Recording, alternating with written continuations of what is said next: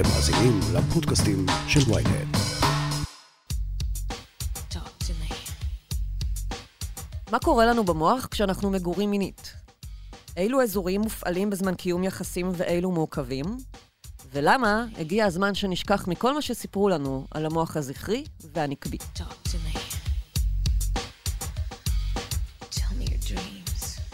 היי, אתם ואתן על סקס אפיל, פודקאסט המיניות של ynet יחסים. אני לא רשתת מאור, ואיתי באולפן דוקטור קרן בן יצחק, פסיכותרפיסטית ומומחית במדעי המוח ובפסיכולוגיה ניסויית מחקרית. שלום קרן, איזה כיף שאת כאן. תודה רבה שבאת, מה שלומך? בסדר גמור, לורי, ותודה רבה שהזמנת אותי. היה לך קשה להגיע, היו פקקים בדרך. היו פקקים, היו, אה, כן, אה, כל מיני אירועים ותרחישים אה, לא צפויים. טוב, כן. אה, אנחנו נדבר על יום על משהו שהוא צפוי ולא צפוי, שקוראים לו המוח. כן, כן, מלא בהפתעות. אז um, קודם כל תספרי לי, אני כזה, לי ולמאזינים, מה זה האיבר הזה שקוראים לו מוח? וואו, um, אוקיי, אז האמת שאולי דווקא נתחיל ממשהו שקרה הבוקר, uh, משהו מאוד מעניין, שאנחנו לרוב uh, לא נותנים עליו את הדעת, והוא קרה לכולנו, לכל מאזין ומאזינה, וגם לך ולי כמובן. והוא גם יקרה מחר, והוא קרה אתמול, והוא יקרה כל יום מחדש, והרגע המעניין הזה הוא הרגע שבו התעוררנו. Mm. ולמה הוא כל כך מעניין? כשאני uh, ככה מתייחסת לזה, אני בטוחה שיש כל מיני מאזינים שכרגע מרימים גבה. Uh, אל תנטשו אותנו עדיין. Uh, הרגע הזה שבו אנחנו פוקחים את העיניים, ובבת אחת ערים לעולם ומלואו. אנחנו מבינים מה אנחנו רואים ומה אנחנו שומעים והיכן אנחנו נמצאים. אנחנו מבינים איזו משמעות להעניק לכל גירוי שאנחנו אה, רואים סביבנו, כיצד להשתמש בו. אנחנו מבינים שכשאנחנו קמים לצחצח שיניים, שאנחנו רואים את עצמנו בראי, שזה בעצם אנחנו. והדבר העוד יותר מעניין שקורה זה שמי שמתעורר איתנו בבוקר זה הסלף שלנו. אותו אני או עצמי שדרכו אנחנו חווים את העולם, דרכו העולם מכיר אותנו, ודרכו בכלל אנחנו מבינים שאנחנו קיימים או שמשהו למעשה קיים. ולמה הדבר הזה הוא כל כך מעניין? מכיוון שהוא מתרחש אחר אה, לילה, לרוב זה לילה, שבכ-80% מהזמן אה, בלילה לא היינו מודעים וערים לשום דבר. למעשה, כל התודעה שלנו אה, מתמסמסת, כביכול חומקת לנו אה, מבין האצבעות. אה, בזמן השינה. נכון, בזמן השינה. אני לא מתייחסת לשנת חלום כמובן, אלא לשינה עמוקה, שהיא כ-80% מהשינה בכלל. ובבת אחת, המוח שלנו מתעורר ומעניק לנו את הדבר הזה שקוראים לו תודעה. או חוויה, אם mm. תרצי, מהרגע שאת פוקחת את עינייך בבוקר ועד הרגע שאת צוללת חזרה לשינה עמוקה, את חווה משהו. את ערה למשהו, את בהכרה. החוויה הזו יכולה להיות מאוד מסעירה ומרגשת, יכולה להיות מטלטלת, יכולה להיות משעממת ויכולה להיות בלתי נסבלת, אבל מדובר בחוויה. והדבר הראשון שהמוח אולי עושה עבורנו, זה בדיוק לרקום לנו את הדבר הזה שקוראים לו חוויה, או מציאות, אם תרצי, אותה גרסה פרטית של העולם, שכל אחד ואחד מאיתנו חווה. החוויה הזאת היא לעולם סובייקטיבית מבחינת מדעי המוח, כי היא נרקמת אך ורק בתוך המוח הספציפי שלנו, שנמצא בתוך כיפת הגולגולת. אז זה הדבר הראשון שהמוח עושה. הוא מעניק לנו תודעה. אהה. אוקיי? בעצם חוויית קיום. ומה הדבר השני שהוא עושה? או, הוא עושה הרבה דברים. המוח למעשה אמ, אחראי על כל ההתנהגות שלנו, על כל היכולות שלנו, וכשאני מדברת על התנהגות, אני מתכוונת גם להתנהגות חיצונית, כזו שאפשר למדוד, נכון? אנחנו יכולים אה, ללכת, לדבר, להגיב, לצחוק, נכון? ואנחנו כמובן יכולים... אה, גם לחשוב, להסיק מסקנות, אה, להרגיש בכל מיני רגשות, אה, לחוש בכל מיני דברים, לזכור. אירועים וגם לקשור בין כל הדברים הללו. לזה אנחנו קוראים התנהגות פנימית. זאת אומרת, הוא מעניק לנו ממש גם חוויה שהיא פנימית, והחוויה החיצונית והפנימית הן לעולם כרוכות ושזורות אחת בשנייה, כן? זאת אומרת, המפגש עם העולם החיצוני כמובן מאוד משפיע ויוצר את החוויה הפנימית שלנו, והחוויה, האופן שבו אנחנו מפרשים את העולם, למעשה החוויה הפנימית שלנו, מאוד משפיע על האופן שבו נגיב uh-huh. uh, כלפי חוץ. כן. אז המוח למעשה אחראי על היכולת שלנו לתרגם את העולם, להבין אותו, להגיב אל העולם כהלכה, אמ, וכמובן אה, על על כלל התודעה שלנו. וכשאני אומרת התנהגות, אני מתכוונת לכל התנהגות שהיא. אני מתכוונת על היכולת שלי לשתות כרגע מהכוס אה, מים הזו, על היכולת שלי לזכור מי אני, או מה בירת ישראל, כיצד לרכב על אופניים, או מה קרה לי בכיתה ב', mm-hmm. וגם כיצד אני מרגישה כלפי זה. Mm-hmm. אז מדובר באמת במנעד מאוד מאוד רחב של, אה, למעשה, של חוויות. במשך שנים היה ויכוח מאוד גדול באקדמיה, אה, האם יש דבר כזה מוח זכרי ומוח נקבי. אה, אני יודעת שביולוגים תמיד מבחינים את זה, גם אני אישית אירחתי פה ביולוגית שדיברה על ההבדלים המוחיים בין גברים לנשים. בזמן שהחוג לנשים ומגדר וחוגי מדעי הרוח בכלל, כל הזמן דיברו על הבניה חברתית-תרבותית. אז מה עמדתך בתור מומחית למדעי המוח? אז כך, אני אגיד איפה הבלבול. אני חושבת שגם במהלך ההיסטוריה, וגם לצערי כיום, במאה ה-21, בעולם המערבי הליברלי והחופשי, so called, סלחי על ההערה הצינית, אבל היא בהחלט אה, במקומה, בנקודה הזו של, ה, של השיחה שלנו. אה, אנשים למעשה תולים את ההבדלים אה, החברתיים, המגדריים, אה, בין נשים לגברים בגורמים ביולוגיים. זאת אומרת, והדבר הזה כמובן משרת כל מיני עמדות כוח ובעלי אינטרס כדי לשמר נשים וגברים בעמדות או בתפקידים מסוימים בחברה. עכשיו אני אגיד כך, אני אגיד לדעתי מאיפה הבלבול נובע. אין ספק שגברים ונשים הם שונים, אוקיי? עיקר השוני, כמובן, זה לא בעובדה שיש לשנינו... אה, אה, שני ידיים, ו, שתי ידיים ו, ו, וכמובן שתי רגליים וראש אחד ובטן אחת. עיקר ההבדל נובע ממערכת הרבייה שלנו, שהיא אה, מאוד מאוד שונה. כן. ומדובר גם באיזשהו תהליך מאוד דטרמיניסטי. אה, אם אני כרגע בהיריון ואני נושאת עובר שהרכב הכרומוזומלי שלו הוא XY, אה, כי בערך בשבוע השמיני להיריון התחיל להיות מופרש אה, טסטוסטרון, אותו הורמון אה, זכרי כמובן, ויתחיל להתפתח שק אשכים, ובעצם מערכת רבייה זכרית.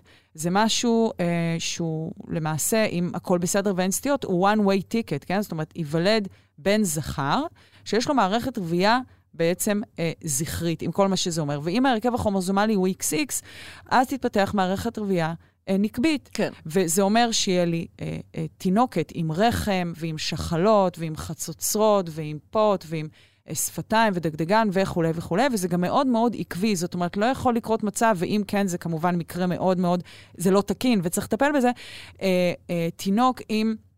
אה, אה, איברים של שני המינים, כן? או אה, אם, יש כל מיני סוגים של סטיות, אבל זה מאוד מאוד ברור שאם יש לי מערכת רבייה נקבית, אז יהיה רחם, ובגלל זה יהיה גם שחלות וחצוצרות וכולי. יש איזושהי קונסיסטנטיות, איזושהי עקביות אה, מאוד מאוד אה, ברורה וחדה. אבל כשאנחנו מתייחסים למוח, בניגוד למערכת הרבייה, שהיא נקבעת באמת על ידי גורמים ביולוגיים, כן. ביולוגיים, ממש כך, על המוח אה, משפיעים המון המון גורמים. והמין הביולוגי הוא אחד מהם. Uh-huh. זה לא שאנחנו פה מתכחשים ו- ואומרים, מה פתאום, אין דבר כזה. בוודאי שכן. זאת אומרת, המין הביולוגי שלנו, המערכת ההורמונלית שלנו, שהיא שונה בין גברים לנשים כמובן, אה, משפיע גם על המוח. אבל, ואני אגיד אבל גדול, זה לא הגורם... היחידי וגם לא העיקרי mm. שמשפיע על המוח. זאת אומרת, אנחנו למשל היום יודעים, וזו רק דוגמה אחת, שאם למשל אנחנו ניצור מניפולציה, ויש מחקרים כאלה, הרבה פעמים בחולדות מעבדה ולא רק, אה, אנחנו ניקח אה, זכרים ונקבות ואנחנו נבצע איזושהי מניפולציה שהמטרה שלה זה לייצר סטרס. אצל זכרים ונקבות, אנחנו ממש נראה כל מיני מאפיינים אה, נקביים או זכריים מתהפכים.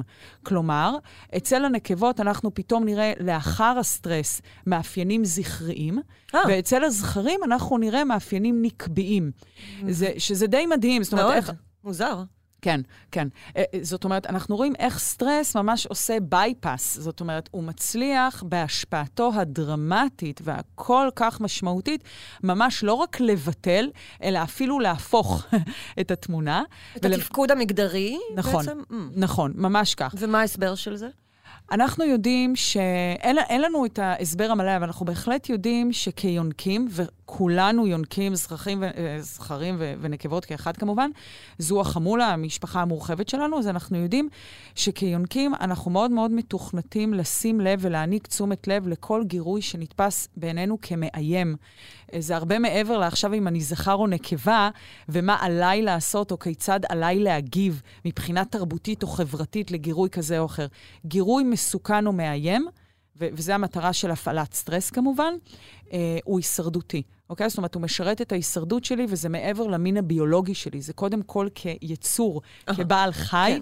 אה, שנושם, והמטרה שלו זה כמובן לדאוג לעצמו ולשושלת, להעמדת אה, צאצאים. אז זה עוקף, וזה אפילו מוחק ואפילו משנה. עכשיו, אני אגיד יותר מזה. כשאנחנו מסתכלים... בחקר המוח, אה, כשמסתכלים על מוחות של זכרים ונקבות, אם כרגע אני אראה לך או למאזינים תמונות של FMRI או MRI של גברים או נשים, אף אחד לא ידע להגיד לי אם זה מוח של גבר או אישה. Mm. זאת אומרת, זה מאוד ברור שכשאנחנו מסתכלים על מערכת הרבייה של גברים, גם בלי לראות את פניהם ובכלל בלי להכיר אותם, זה מאוד ברור לנו שזה גבר. כן. אפילו אם כמובן מערכת הרבייה, גם בתוך הקבוצה הזאת שקוראים לה גברים או נשים, היא קצת שונה, נכון? זאת אומרת, איבר המין הזכרי הוא לא זהה אצל כולם, כמו איבר המין הנקבי, וגם הרחם שלנו לא זהה וכולי וכולי, קיימת שונות, אבל זה מאוד מאוד ברור ההבדל פה. כשאנחנו מסתכלים על מוח, אנחנו מאוד מאוד דומים. המוח שלנו מכיל בדיוק את אותם מבנים. אה, הוא אה, מעביר בתוכו בדיוק אה, אה, את המידע שעובר במוחות של כולנו בדיוק על פי אותה חוקיות. דרך אגב, לא רק אצלנו, אצל המון המון יונקים. אבל... עוד... זה, המוח של גברים הוא גדול יותר, לא? הוא, ש... הוא שוקל יותר. כן, אז, אז יש לו, כן, גם, גם מסה של אה, עצמות ולרוב של שרירים, למעשה, אה, אה, היא יותר גבוהה בקרב גברים, וגם לזה יש הסבר אבולוציוני. זה נכון, אבל כשמדובר למשל ב, אה, במוח, הגודל הוא ממש לא, לא קובע. זאת אומרת, לא הגודל ולא המשקל. אני חושבת שמוחו של אה, ניוטון, אה, סליחה, של איינשטיין, של איינשטיין שקל כקילו 270 או קילו 260, אה, מה זאת אומרת, אחרי מותו אה, שקלו את המוח שלו? כן, כן, כן, כן, כן. וכמובן שאם אנחנו מתייחסים לעוד יונקים הרבה הרבה יותר כבדים, עם מוח הרבה הרבה יותר כבד, אה, למשל, בואו ניקח פיל, בואו ניקח אריות לדוגמה, התודעה שלהם היא הרבה הרבה פחות מורכבת ומשוכללת. זאת אומרת, אנחנו מבינים שהדבר הזה שקוראים לו אינטליגנציה, ואני מדברת כרגע על כל סוג של אינטליגנציה, well-being, היכולת להתמודד עם קשיים, עם מצוקות, אה, ממש ממש לא תלויה, או לא בעיקר ב, ב, במסה של המוח, היא בעיקר תלויה בכל מיני גורמים אחרים שאולי ניכנס אליהם פעם אחרת, אבל אני כן אגיד שזה בעיקר תלוי ברמת הלמידה שמתבטאת בחיווט מוחי, ברמת הקישוריות uh, במוח. אז... זאת אומרת, כמה אזורים מופעלים מבחינת הגירוי חשמלי במוח? גירוי חשמלי וכמובן העברה כימית על ידי uh, כימיקלים. Uh, אנחנו כן יודעים שיש כל מיני מאפיינים. נשים וגבריים בתוך המוח. יותר, יותר נכון, נגיד זכרים ונקבים, עוד לפני כן. שאנחנו נגיע לאישה וגבר, שזה כבר כמובן גם עניין מאוד מאוד מגדרי. בדיוק. אה, אז אנחנו כן נגיד, למשל, שיש מבנה בתוך מערכת הרגש שהוא סופר חשוב גם בהקשר של סטרס וחרדות ופחדים בכלל, שקוראים לו אמיגדלה, שאני בטוחה שחלק מהמאזינים והמאזינות שלנו אה, שמעו עליו. מבנה מאוד נחקר, מאוד קטן, נמצא בשני אה, צידי המוח, גם בהמיספירה שמאל וגם בהמיספירה ימין, והחלק הזה נמצא כיותר גדול מבחינה אנטומית בקרב גברים. Aha. אבל מה שהרבה פעמים שכחו לציין זה כשמודדים את הגודל היחסי של האמיגדלה ביחס למסה הכללית של המוח, אז אין באמת הבדל, מכיוון שהמסה הכללית של מוחם של גברים היא קצת יותר גדולה, Aha. כך גם האמיגדלה. וכשאת מסתכלת בתור, בתוך אה, מוחות של נקבות, אז גם את רואה שבעצם היחס של האמיגדלה בתוך המוח של נקבה הוא מאוד מאוד דומה.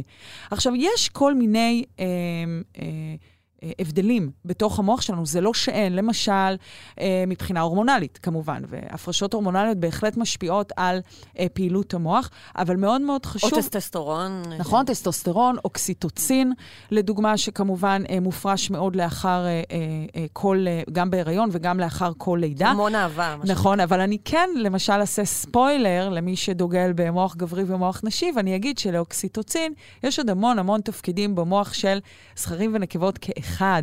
ולמשל אצל כולנו, אצל כולנו הוא יופרש אה, במידה גבוהה כשאנחנו נרגיש שמישהו מבין לליבנו, mm-hmm. כשאנחנו נרגיש שיש אה, אינטימיות מאוד גבוהה ויש חשמל באוויר, ובעיקר אם אנחנו נאפשר לעצמנו להיות שם, שזה כבר עניין מאוד מאוד תרבותי כמובן, אה, אה, או אם מישהו ייגע בנו ואנחנו נפרש את המגע הזה כנעים, אה, גם בהיבט תקשורתי וגם בהיבט רומנטי. כן. אז בבת אחת יעלה אוקסיטוצין גם אצל זכרים וגם אצל נקבות.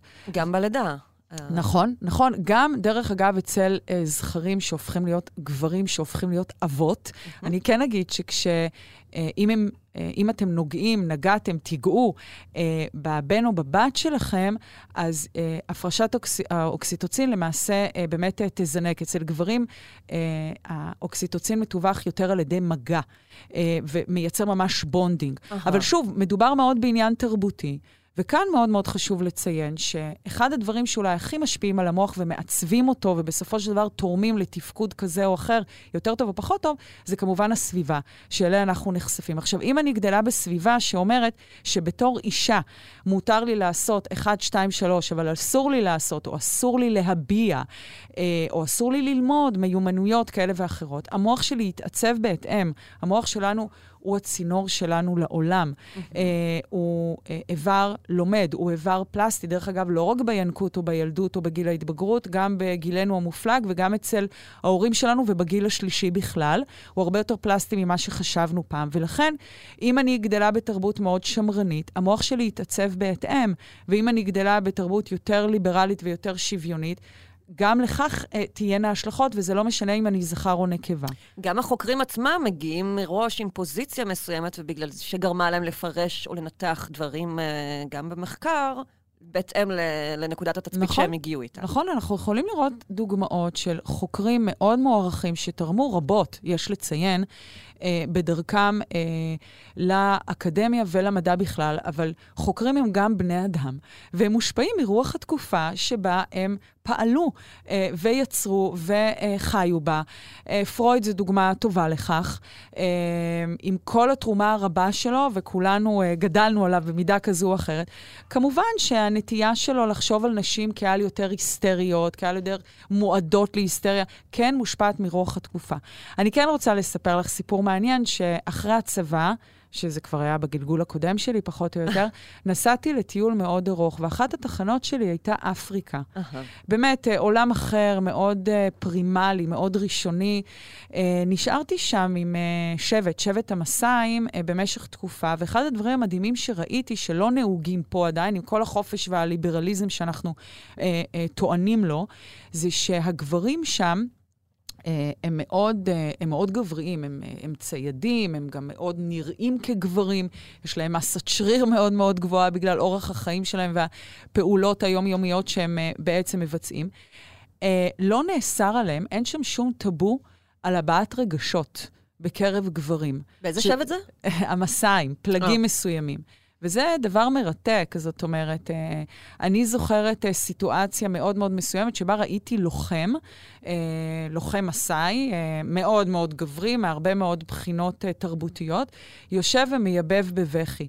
ואני תוהה היום בדיעבד מה הייתי רואה במוח שלו, אם הייתי מסוגלת להכניס אותו למכשיר דימות מוחי, mm. או בכלל בקרב אותם גברים. עד כמה, למשל, מרכזי אמפתיה אה, במוח שלנו, במוח שלהם, היו יותר פעילים או יותר מתפקדים בהשוואה למרכזי אמפתיה של איזשהו גבר... של uh, הגבר המערבי uh, הקלאסי. כן, הגבר המערבי הממוצע, כן, הסטריאוטיפי.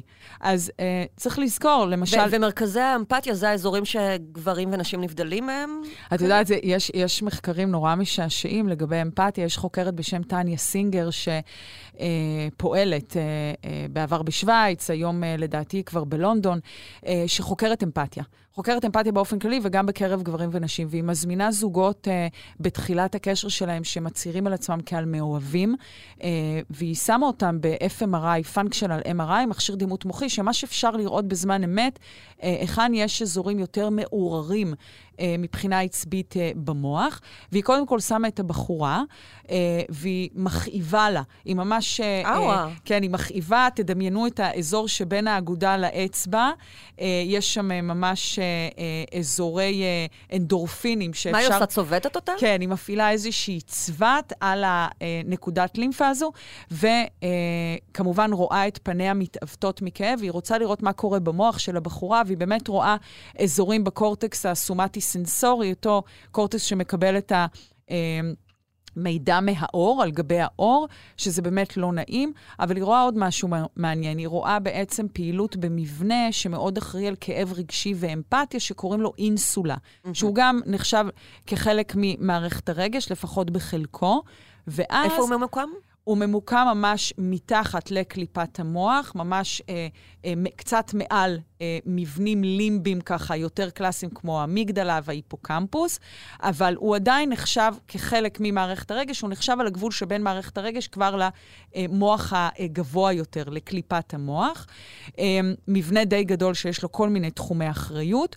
אה, ואז היא עוזבת את הבחורה והיא ניגשת לבחור, אה, והבחורה שעדיין נמצאת בתוך אה, מכשיר ה-FMRI, מסתכלת על אהוב ליבה, זאת אומרת, היא יכולה לראות את פניו, ואז הולכים ומכאיבים לו. כן. ואז מאוד מעניין את החוקרת להבין מה קורה במוח של הבחורה כשהיא כשלה בכלל לא מכאיבים, לא נוגעים בה, היא רואה רק את uh, אהוב ליבה uh, האם, סובל. האם, תהיה, האם אותה מידת אמפתיה תופעל כן, גם כלפי כן. האהוב? אז, אז זה מדהים לראות שבקרב הנשים, האזורים באינסולה שפעלו כשהכאיבו להן, uh, פעלו בצורה מאוד מאוד דומה, גם כשבכלל לא נגעו ולא הכאיבו להן, כשהם צפו בבן זוגן uh, אהוב ליבן כאוב. ואז היא החליפה.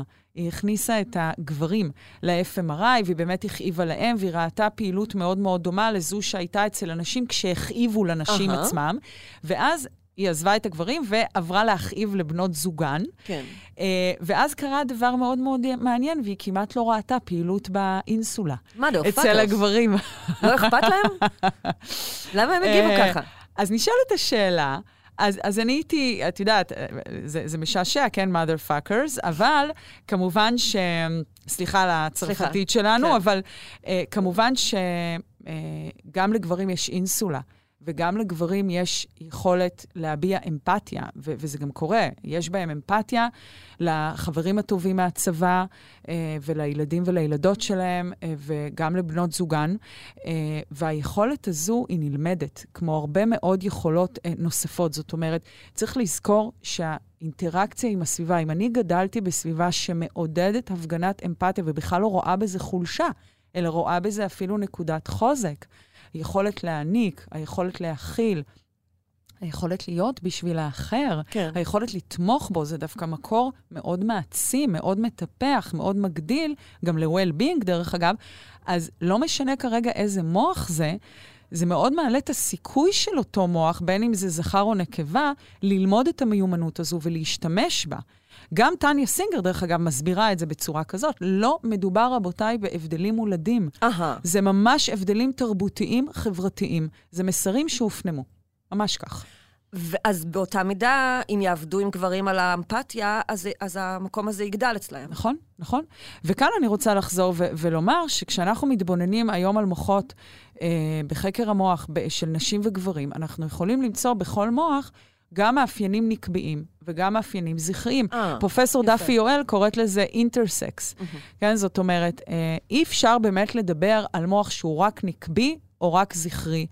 מתוקף העובדה שהמוח לא מושפע רק מהמין הביולוגי שלנו, אלא גם, והוא בעיקר מושפע, דרך אגב, מהאינטראקציה שלו עם הסביבה. אהה. כן, בגלל זה אנחנו, יש לנו פוטנציאל לשינוי. רבותיי, בגלל זה הדבר הזה שקוראים לו אה, טיפול רגשי, לדוגמה, הוא בכלל אפשרי. כן, זאת אומרת, האיבר הזה הוא לא סטטי בכלל מבחינה אנטומית, ובוודאי שלא מבחינה תפקודית. אז זה לא משנה אם אתה זכר או נקבה, אם אתה גבר או אישה, אם אתה גבר רגיש ונשי, אם את אישה חזקה ומחוספסת וגברית, אפשר לשנות. You can teach an old dog new tricks, היום כן, אומרים. לגמרי, כאילו, אפשר כן, כל הזמן כן. ל- ל- Dogs ללמוד and דברים bitches. חדשים. כן. כן, לגמרי. אמ, מה, מה לגבי אה, גירוי מיני? מה, מה קורה לנו במוח? כן. אז גם זה, אני, אני מתנצלת אם אני אשבור פה מיתוסים. אנחנו מאוד מאוד דומים אה, בכל מה שקשור להפעלה אה, של חשק מיני, גירוי מיני ובכלל מיניות בתוך המוח. זה הרבה יותר דומה מאשר שונה. וגם פה, השינויים שרואים הרבה פעמים מיוחסים להבדלים תרבותיים, בין אה. מה נכון עבורי כאישה להביע ולהראות, לבין מה לא נכון. לדוגמה, כי אומרים לפעמים על גברים שהם חושבים מהזין, כאילו כשהזין עומד הם לא חושבים על שום דבר. אז מה ההסבר כן. המוחי של אז זה? אוקיי, אז, אז אה, הדבר הזה, כמובן שמחשבה נוצרת במוח ובמוח בלבד. רבותיי, בואו נעשה סדר, היא לא באיבר המין, היא גם לא בלב, דרך אגב. היא בהחלט יכולה להשפיע על הלב. ועל כל מיני מנגנונים בגוף, על לחץ דם, על uh, מערכת הגסטרואנטרולוגית שלנו, וגם כמובן על אברי הרבייה. Um, אבל אני כן אגיד את הדבר הבא.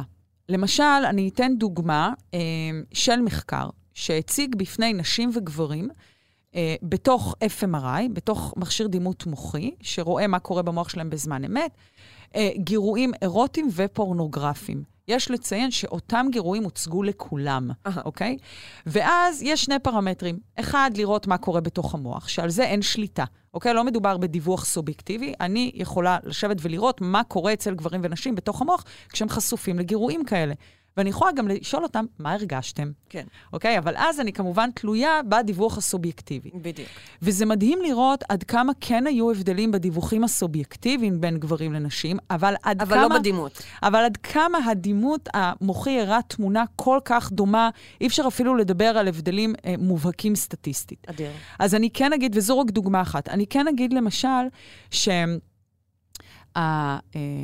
שהמסלולים הדומיננטיים או המשמעותיים ביותר שמופעלים אצל זכרים ונקבות כאחד, אה, במצב באמת של גירוי מיני, אלו מסלולים שאנחנו קוראים להם מסלולים דופמינרגיים. זה מסלולים שמעבירים דופמין, שאני בטוחה שאת שמעת על הכימיקל הזה. ורבים נוספים. כל פעם שאני מקבלת לייקים, אני מקבלת מלא. נכון, עכשיו נכון, דופמין. נכון, זה הבסיס ללייקים, זה, זה, זה הוא, אה, מה שנקרא אה, אה, אותו חומר שגורם לנו כל הזמן לצפות, לרצות עוד, לרצות עוד, לרצות עוד. זה גם הבסיס להתמכרויות. כן. לגמרי, לשופינג, אה, כן, כשאני עומדת בקופה וכבר הרעש קניתי, הזה, כן, כן. את השמלה, וכבר קניתי אותה, זה מדהים שהוא פשוט יורד באותו רגע, ואני צריכה ללכת ולקנות את השמלה הבאה. לא אני כמובן באופן אישי, אבל כן, רבים מאיתנו.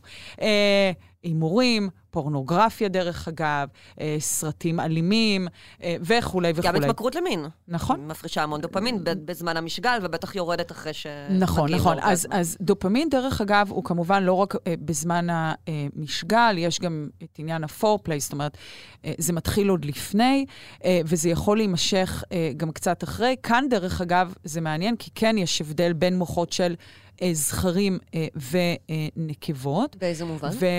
ובמובן הזה שהירידה היא הרבה יותר דרסטית אה, אצל גברים. Mm. במוחות של גברים, למשל, אנחנו יודעים שגבר יכול לחוות את הרגע הזה של, כן, אנחנו קוראים לזה אורגזם, בעצם אותו קיבוץ של שרירים טבעתיים, אה, הרגע של ה, אה, בעצם של השפיכה, אה, הרבה מאוד תהליכים מתרחשים שם, גם הזמן הוא יותר קצר, הוא נע בין ממש אה, שניות בודדות ועד כ-15, לפעמים אפילו 17 שניות, בעוד שאצל נשים זה גם יכול להיארך כ-30 ו-40 שניות, ואפילו היו מקרים שנמדדו קצת יותר. האורגזמה.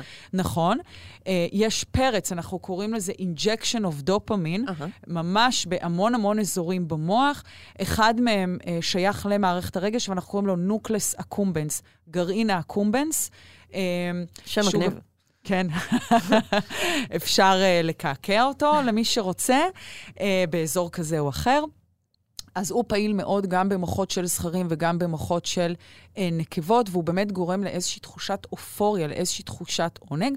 הדבר המעניין הוא זה שדווקא במוחות של נקבות אנחנו כן נראה את היכולת לשחזר את הרגע הזה יחסית באופן סדרתי. זאת אומרת, אם כרגע אה, אה, נקבה חוותה אורגזמה, תהיה איזושהי תקופה רפרקטורית, אנחנו קוראים לזה תקופה של מנוחה, של הפסקה, אבל היא יכולה להיות מאוד קצרה עד היכולת לשחזר בעצם, או אני לא אגיד לשחזר, להגיע לאורגזמה בעצם אה, אה, נוספת. בניגוד לזכר. נכון, בניגוד- שצריך את המילוי של השק נכון, אשכים יש שם, יש שם כל מיני גורמים, זה אחת מההשערות. אה, באמת הנושא של אה, אה, ייצור אה, נוזל הזרע וההגעה שלו כמובן אל אה, קצהו, אה, דרך הצינורית אה, אל קצהו של איבר המין הזכרי, אבל גם יש כל מיני חומרים שמשתחררים כמו אה, אה, פרוקלטין, שאם אה, את זוכרת, דיברנו על זה. נכון, שמשוחרר גם אצל זכרים וגם אצל נקבות. אה, אבל אה, משום מה אצל זכרים, ואין לזה הסבר עד הסוף, זאת אומרת, זה לא ברור עד הסוף למה, אצל זכרים הוא לא מאפשר את זה. הוא דווקא מייצר... אה, אה, אה, מניעה. יכול להיות שגם ניתן אה, להתבונן על זה בזווית הישרדותית, כן? מאוד מאוד אה, פשוטה, מאוד מאוד בסיסית, שאומרת שבעצם אם אנחנו חושבים על קיום יחסים כעל פונקציה להעמדת צאצאים, ואם אנחנו רוצים להגדיל מאוד את הסיכויים שלנו להעמיד צאצאים וצאצאים בריאים, אנחנו מחפשים כמובן... אה, אה, שבכל אורגזמה, בכל מפגש כזה, אינטראקציה בין תא זרע לביצית, הזכר כמובן יוכל לפלוט זרע איכותי, Aha, אוקיי? כן. זרע שמאוד מאוד, שיש לו פוטנציאל מאוד מאוד גבוה גם להגיע לביצית, גם להפרות אותה, לייצר זיגוטה כמובן, אה, שתוכל להתפתח לאיזשהו... צאצא, והדבר הזה לא יכול לקרות בהפרשי זמן כל כך קצרים. אני מבינה. כן. ואני מקווה שלכולם זה ברור. אבל, אבל אה, מה עוד ההסבר, מה מבחינת ההפרשה של הדופמין? יש לזה איזשהו הסבר להבדל בין המינים? אז דופמין, אנחנו כן רואים שהוא uh, מופרש גם בגרעין הקומבנס וגם בעוד אזור שכבר ממש נושק לגזע המוח, וקוראים לו VTA, uh, אה, ראשי תיבות של Ventral Tegmental Area. יש בוחן בסוף, זה הזמן לומר. Um, ובעצם... האזור הזה הוא גם אזור שמאוד מאוד מתקרב לצבירי נוירונים שקשורים ליצרי מין, ליצרי אלימות. דרך אגב, אם מישהו ככה מקשיב לנו ויש לו כל מיני פטישים שקשורים לקשירות, לסאדו-מאזו. יש לנו פרק כן, על BDSM, אתם מוזמנים להאזין. כן, אז...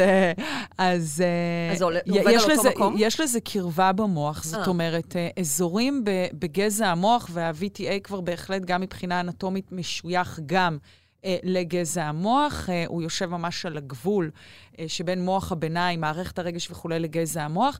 אה, הוא מאוד מופעל ברגעים האלה, ושוב, אני לא מדברת רק על האורגזמה עצמה, אני מדברת גם על מה שקורה לפני. Uh-huh. דופמין, דרך אגב, אה, כשאנחנו אומרים שהוא אה, אותו חומר שמייצר ציפייה. אוקיי? הציפייה הזאת, הלונגינג, הכמיהה, הוא מופרש ביג טיים לפני. אוקיי? זאת אומרת, דווקא כשאנחנו מגיעים לאורגזמה, ושנייה לאחר מכן הוא יצנח. אה, ואז, שוב, יש בינינו הבדלים ל... עד כמה נקבות יכולות מיד להגיע לכמיהה לעוד, mm-hmm. אה, לעומת באמת אה, אה, אה, זכרים. עכשיו, אי אפשר גם כשמדברים על המוח, את יודעת, אנחנו כרגע מתייחסים אל המוח כאל איבר שלם, כי זה האופן שהוא פועל במציאות, פועלים במוח עוד המון אזורים שדווקא מושתקים.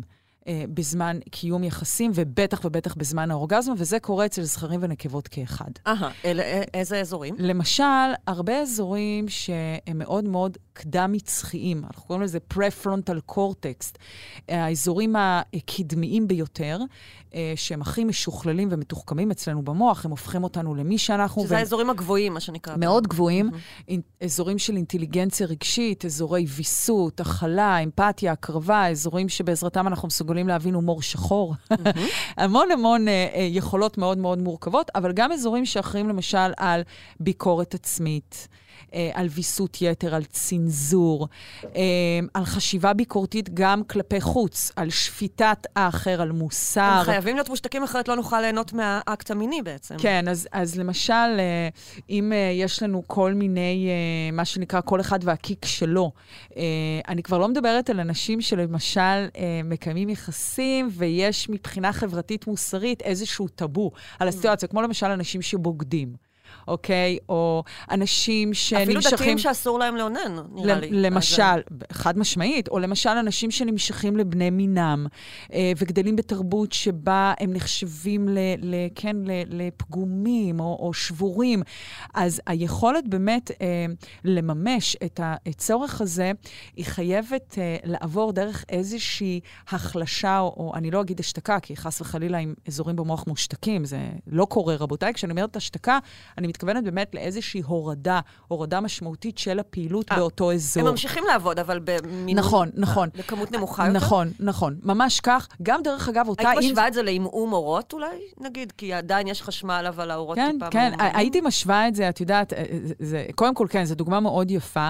אפילו עכשיו, כשאנחנו אה, פוסט או דיורינג סטיל קורונה טיים, ואנחנו חושבים על סגרים, אז את יודעת, כשאנחנו מסתכלים לתוך המוח, אנחנו בעצם רואים המון המון אזורים שמכוותים ביניהם. אפשר, לדמ, אפשר לדמות מערכת של כבישים אה, בכל מיני אה, צורות. לפעמים זה שבילי עפר, אה, כן, אה, עם קצת אה, מכשולים בדרך.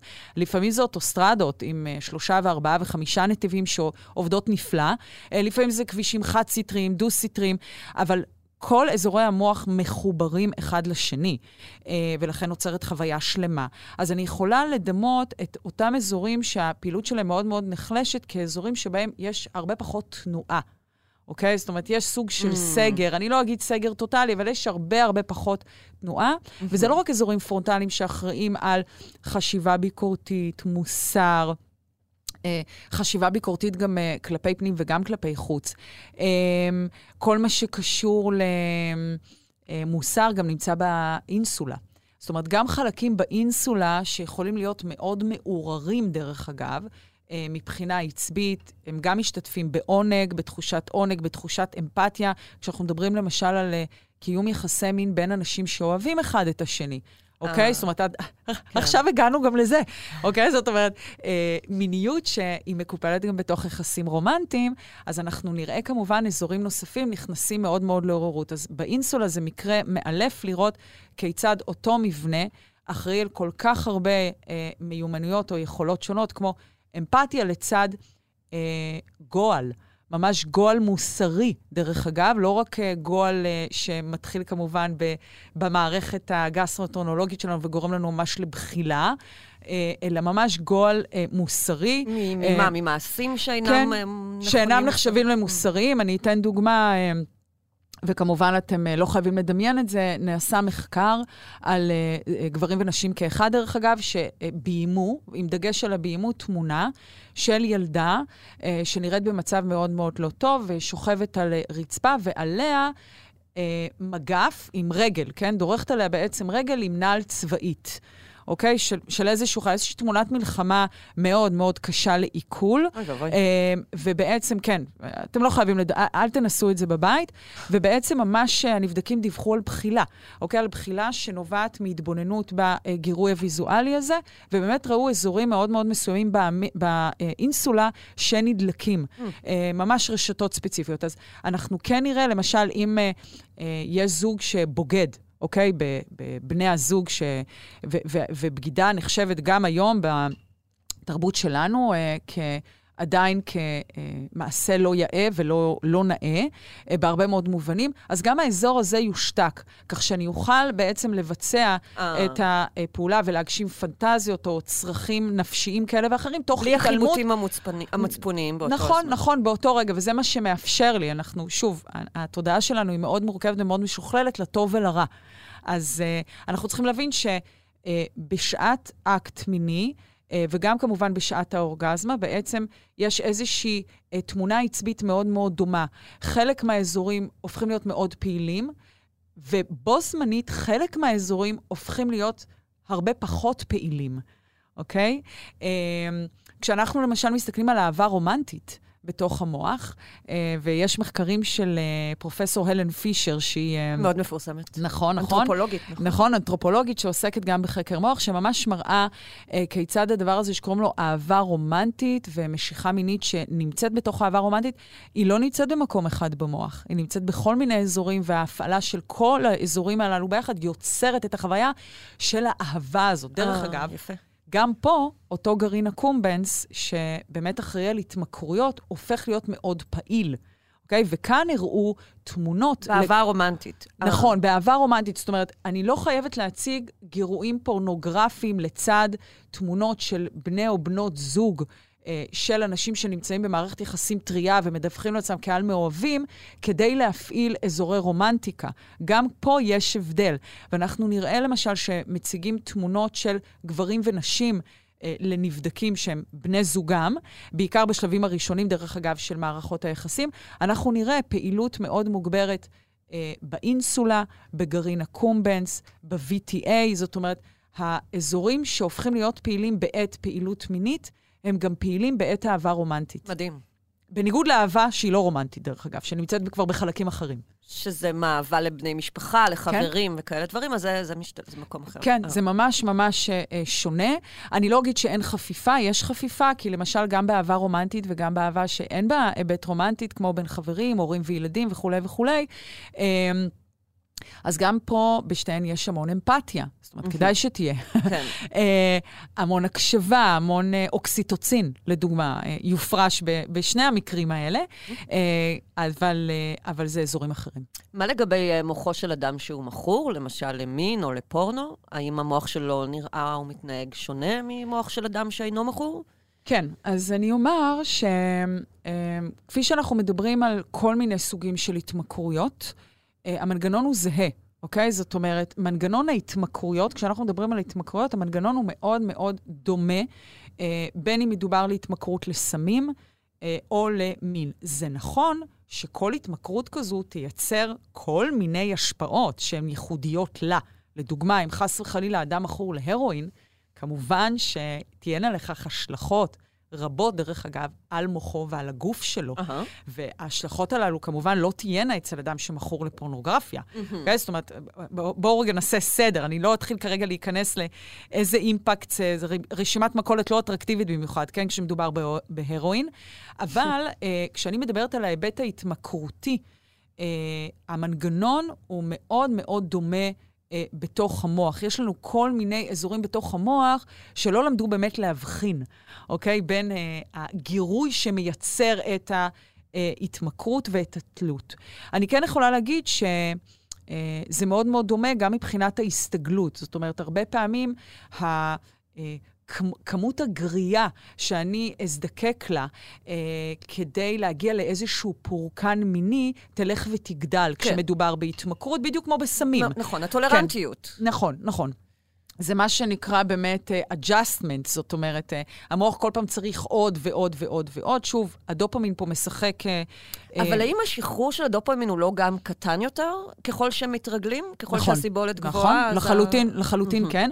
אני כן אגיד שבמצבים כאלה, אז uh, מרכז ההתמכרות עובד שעות נוספות, הוא עובד ב overdose. אנחנו נראה מעגלים דופמינרגיים באזור הזה, מעגלים שמעבירים דופמין בעוררות מוגברת, שהיא לא רגעית, אלא היא, היא כרונית. זה החוסר שקט הזה של המכור? זה, נכון, זאת הכוונה? נכון, ואנחנו במקרים קיצוניים גם יכולים לראות הגדלה מבחינה אנטומית של אה, מבנה אה, כזה או אחר שמעורב ב... דפוס ההתמכרותי, כפי שאנחנו יכולים לראות את זה במבנה אחר שקוראים לו אמיגדלה, mm-hmm. שאני בטוחה שגם, אה, כן, כן, כבר דיברנו כבר, עליה, כן, הוזכר כן, ושמעתם, כן, אה, אה, כשמדובר בפחדים. אה, האמיגדלה לא למדה להבחין בין אה, איום מסוכן כמו נחש, שהוא מאוד מאוד אה, אובייקטיבי, ו- ו- וכדאי שאני אבעל ממנו, לבין גירוי רגשי שנתפס בעיניי כמסוכן, אבל כמובן מאוד לא אובייקטיבי, כמו עימות. אז אה. בשניהם היא תגיב באותה צורה, ובמקרים קיצוניים היא אפילו תגדל. עכשיו, מה שאני כן רוצה לומר זה שהתמכרות, אה, וזה לא משנה איזו התמכרות, כן מייצרת שינויים. אה, בתפקוד המוחי. זאת אומרת, השינויים הללו מתחילים באמת מאותם אזורים שאחראים על ההתמכרות, אבל בגלל שכל המוח מכוות, בגלל שלמעשה כל חלק במוח מקבל ומעביר מידע לכל חלקיו הנוספים של המוח. אז האימפקט לא מתחיל ונגמר רק באותו אזור. צריך להבין שיש לכך השלכות, גם לדוגמה על המוח הקדמי, על החלקים, או יותר נכון על חלקיו הקדמיים של המוח. אלו השלכות? אז למשל, הרבה פעמים כשאדם נכנס לאיזשהו מסלול התמכרותי והוא לא מצליח להשתלט על זה, או שהוא לא מטפל בזה, תהיינה לכך גם השלכות על היכולת לווסת, על היכולת לצנזר, mm. אה, על היכולת... Mm-hmm. אה, בגלל זה אומרים שהם מאבדים צלם אנוש לפעמים, נרקומנים נגיד. נכון, כן. זאת אומרת, ה- ה- היכולת להטעין משמעות לתוך חוויית הקיום שלי אה, מצטמצמת עד כדי האקט ההתמכרותי. אה, ובמצב הזה אדם חש שכאן תמונה המשמעות שלו, ואך ורק כאן, אך ורק ברגעים האלה. ויש לכך השלכות מרחיקות לכת. עכשיו, שוב, זה לא מצב שהוא בלתי הפיך. המוח שלנו הוא איבר לומד, זה לא שלכזה אדם המוח הקדמי הצטמק, או שחלקים במוח אה, הפסיקו לפעול, או שמישהו, אה, כן, אה, או שהמצב הזה גרם לאיזושהי התנוונות. ממש ממש לא. לא מדובר בתהליכים ניווניים, חס וחלילה. מדובר פשוט בפרופיל עצבי תפקודי אחר. וזה בהחלט ניתן לטיפול. זאת Aha. אומרת, טיפול יעיל בהתמכרות, במידה והאדם סובל כן, מההתמכרות הזו, כן, אוקיי? זאת אומרת, אם אדם לא סובל... אחרת הוא לא ירצה להיגמל. נכון, ואף אחד אחר גם לא סובל בגלל זה, אז אנחנו בכלל לא... זה לא רלוונטי, הדיבור על טיפול. אבל אם אדם כן חווה איזושהי מצוקה, או אחרים סביבו חווים מצוקה וצריך לטפל בזה, בהחלט ניתן... על ידי טיפולים רגשיים, אני כרגע מדברת על טיפולים רגשיים לחלוטין, ללמד את המוח מחדש או לחזק למידה שנחלשה במוח הקדמי. המוח הקדמי הוא למעשה אה, סוג של, אה, נגיד, חמ"ל. אוקיי? שנועד לקבל מידע מכל מיני אזורים הרבה יותר פרימיטיביים, חייתיים, אה, ראשוניים במוח, ולווסת אותם. להבין מה עושים ברגע האמת. אה, מי לוקח פה את המושכות ומה בעצם עושים עם זה.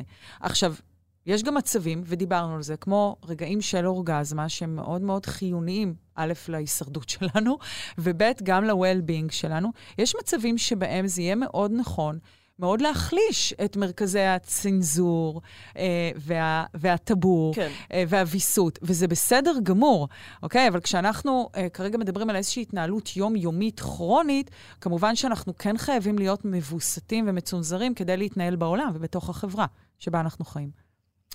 מה לגבי תקופות שבהן אנשים לא מקיימים יחסי מין? האם המוח שלהם מתחוות בצורה שונה, או שהוא עובד כן, כרגיל? כן, אז קודם כל אני אגיד שכמובן המוח שלהם ממשיך לפעול, וטוב שכך.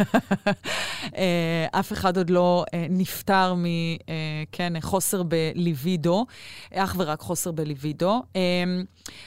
יש כל מיני מצבים שיכולים להביא למצב באמת שאין חשק מיני, ואני כרגע מדברת על לאורך זמן, כן. אוקיי? וגם חשוב להבין מה זה אין חשק מיני, זה גם עניין מאוד יחסי. אבל כשאנחנו מדברים כרגע על, בכוונה אני הולכת לקצה, אוקיי? אנשים שאין להם שום עניין במין, ולאורך זמן. א-מיניים נגיד. למשל, כן.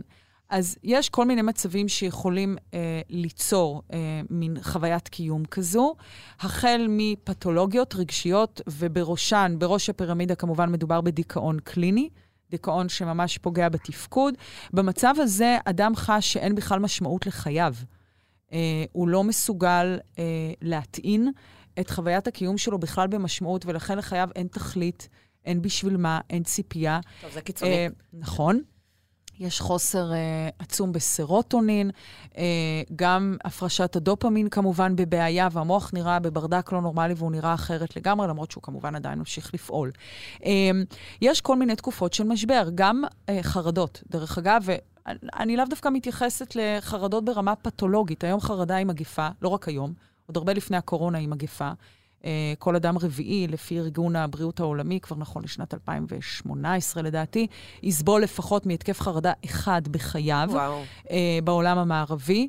אז חרדות זה משהו שהם באמת uh, חלק מחוויית הקיום. אז גם בתקופה של חרדות או של עומס, המוח מעניק קודם כל תשומת לב ומשאבים, הוא מנגיש משאבים קודם כל למקורות שנתפסים בעיניו כמאיימים. Uh-huh. שוב, אנחנו חוזרים לעניין הזה. מקודם דיברנו על איך הפעלת סטרס מוחקת ואפילו הופכת מאפיינים זכריים או נקביים במוח. כן. אבל הנה עוד דוגמה, זאת אומרת, אדם שכרגע נמצא באיזושהי תקופת משבר, חס וחלילה שחווה אובדן, חס וחלילה שבאמת אה, מתמודד עם איזשהו אתגר שנתפס בעיניו כקיומי, קודם כל המשאבים יופנו לשם, ולא למשאבים אה, או לדחף. כן, יש פנימי. סדר עדיפויות, גם במוח. נכון, נכון, נכון. וגם זה סדר עדיפויות מאוד מאוד הגיוני. כן. כן. זאת אומרת, זה, זה מה שנקרא עושה שכל אה, עבורנו לשמוע את זה. עושה אני... שכל תרתי משמע. כן, נכון. ואני כן אגיד שהדבר הזה גם מאוד מאוד קשור לגורמים ביולוגיים ולמזג מולד. אה, לא רק, אה, לא רק באמת לתקופות כאלה ואחרות, או לעד כמה אני נמצאת במצב הישרדותי וכמה משאבים בכלל יש לי להעניק לחשק מיני uh-huh, ולהנגיש כן. אותו. אה, אני אגיד שיש מבינינו אנשים שיש משהו במזג המולד שלהם, באנרגיה הבסיסית שלהם, מבחינה מינית, שהוא יותר נמוך. והאנשים הללו יכולים אה, להיות מאוד מתפקדים ולחוש ב-well-being, הם יכולים להיות מאוד מוצלחים, הם אה, יכולים אה, להיות מאוד אוהבים, מלאי אמפתיה, והם פשוט פחות זקוקים אה, לקשר אה, אה, מיני, אוקיי? או לאקט מיני בחייהם. הם עדיין מסוגלים לחוש במשמעות, כי בסופו של דבר אנחנו מדברים על משמעות, mm-hmm. אוקיי? אקט מיני מעניק לנו משמעות. אה, לקיום שלנו, לגוף שלנו. אה, זה מאוד מאוד קשור לדימוי הגופני שלנו, שגם, דרך אגב, אה, אה, גם הוא נמצא במסלול עצבי במוח. אה.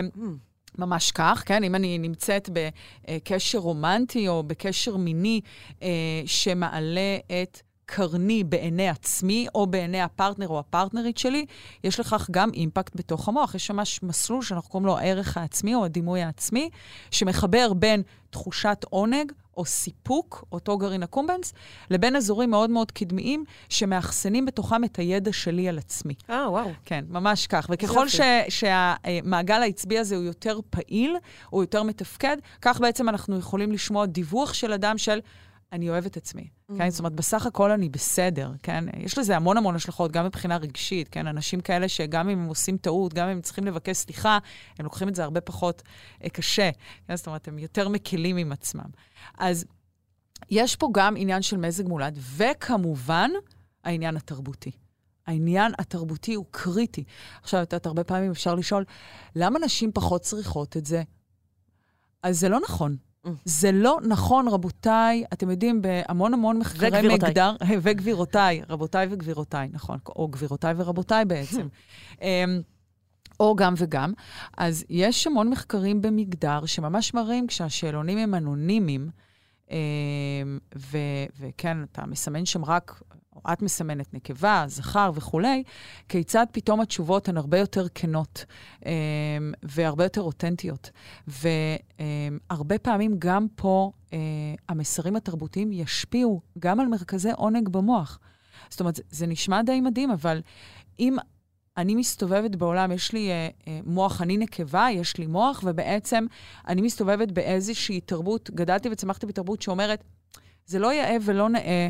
אה, לרצות, כן, הרבה לקיים יחסי מין, לאונן, אה, אה, להרבות בפרטנרים או בפרטנריות וכולי וכולי, כן? תרבות אפופת בושה לגבי יחסי מין. נכון. אה, תרבות שגם מנסה לשלוט כמובן למי אנחנו נימשך ועד כמה ומה ראוי ולא, ולא ראוי כמובן, לשלוט בנטיות המיניות של הפרט שנמצא בחברה. אז אם גדלתי בתרבות כזו, המוח לומד לא להזדקק לזה הרבה. Mm. זאת אומרת, צריך להבין...